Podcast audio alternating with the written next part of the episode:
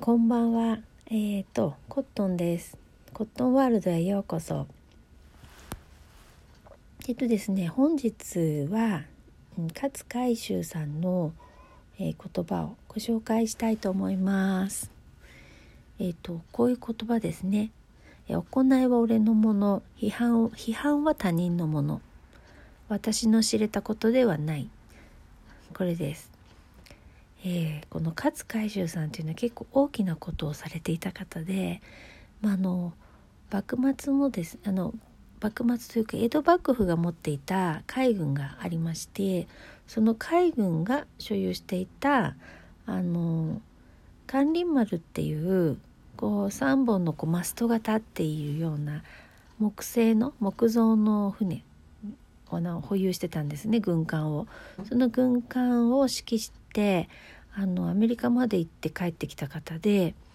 その関林丸ってまああの別名なんかオランダ語であのヤパン号とかヤッパン号とか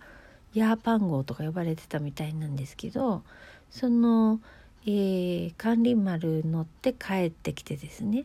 それであの日本のまあ、幕府江戸幕府の海軍の育成に尽力した方またさらにあの大政奉還の時に、えー、と幕府側の代表としてあの西郷隆盛と会見しした方でであの江戸の無血解除ですよねを実現した方でとても有名な方です。であのこんこんだけ行動力のあるというかいろいろじ、まあ、ちゃんとこう一つ一ついろいろなことをやってきた、うんまあ、リーダーの方なのでいろいろな批判をする人たちもいたのかもしれません。必ずどの世にもいると言いますか。でその時に、えー残されあの言っ多分こう実感を持ってこういう言葉を残されたんだと思います。行いは俺のもの批判は他人のもの。私の知れたことではない。はい。この言葉は、えーまあ、何かこうなんだろうな無欲で欲がなくえー本当に世界のためというか今後の地球上でのその宇宙も含めてかもしれないけど方向性としてこっちの方向に行かなければ私たちみんな不幸になってしまうかもしれない、えー誰かが誰かがやらなきゃいけないんだっていうあの場所に立たされる時期というのがあるかもしれません。えっとその今までやってきたことを踏襲するわけにはもうこれ以上いかないんだっていう時ですね。そういう時に、まあ、あのいろいろこうやりたいやりたくないにかかわらずなんだろうないやまあその自分がやらねばみたいな感じで誰がやるみたいな感じでリーダーシップを発揮する方が、まあ、いろいろな批判にさらされるという辛さを味わわなくてはうんなんだろうな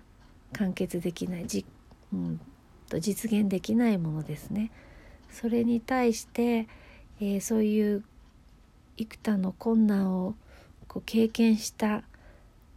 リーダーたちがこの言葉を聞いた時にうんとすごく納得されるのではないかなと思います。こちらの言葉が作られたのはもちろん100年以上前ですけれどもでも今の時代であってももう本当に行いは俺のもの批判は他人のもの私の知れたことではないってちょっとこう切り離してるっぽい感じの言葉ですけれどもここまであのちょっと強く自分に覚悟を決めなければなあなあになってですよ。批判している人の「うんそうかもしれないね」なんて言いながらこう耳を傾けていく。一瞬はその優しさとか思いやりに見えるけれどもでも大きなダイナミックなこう観点から見た時に今後地球がの平和がとか幸せ度みんなが幸せになることはこっちの方向なんだよっていうのが見えてる方だからこそ今その実行をどうしてもしなくちゃいけないわけなんですよね。それに対して見えてない方々が批判するかもしれません。でもその実行をしなければその批判をしている人たちのなんだろうことも幸せにすることもできないというかみんなで幸せになりたいのに批判している方々の方にたなびいてしまえばまた踏襲することになってしまって、えー、あのそのみんなが、えー、向かうべきまああのみんながね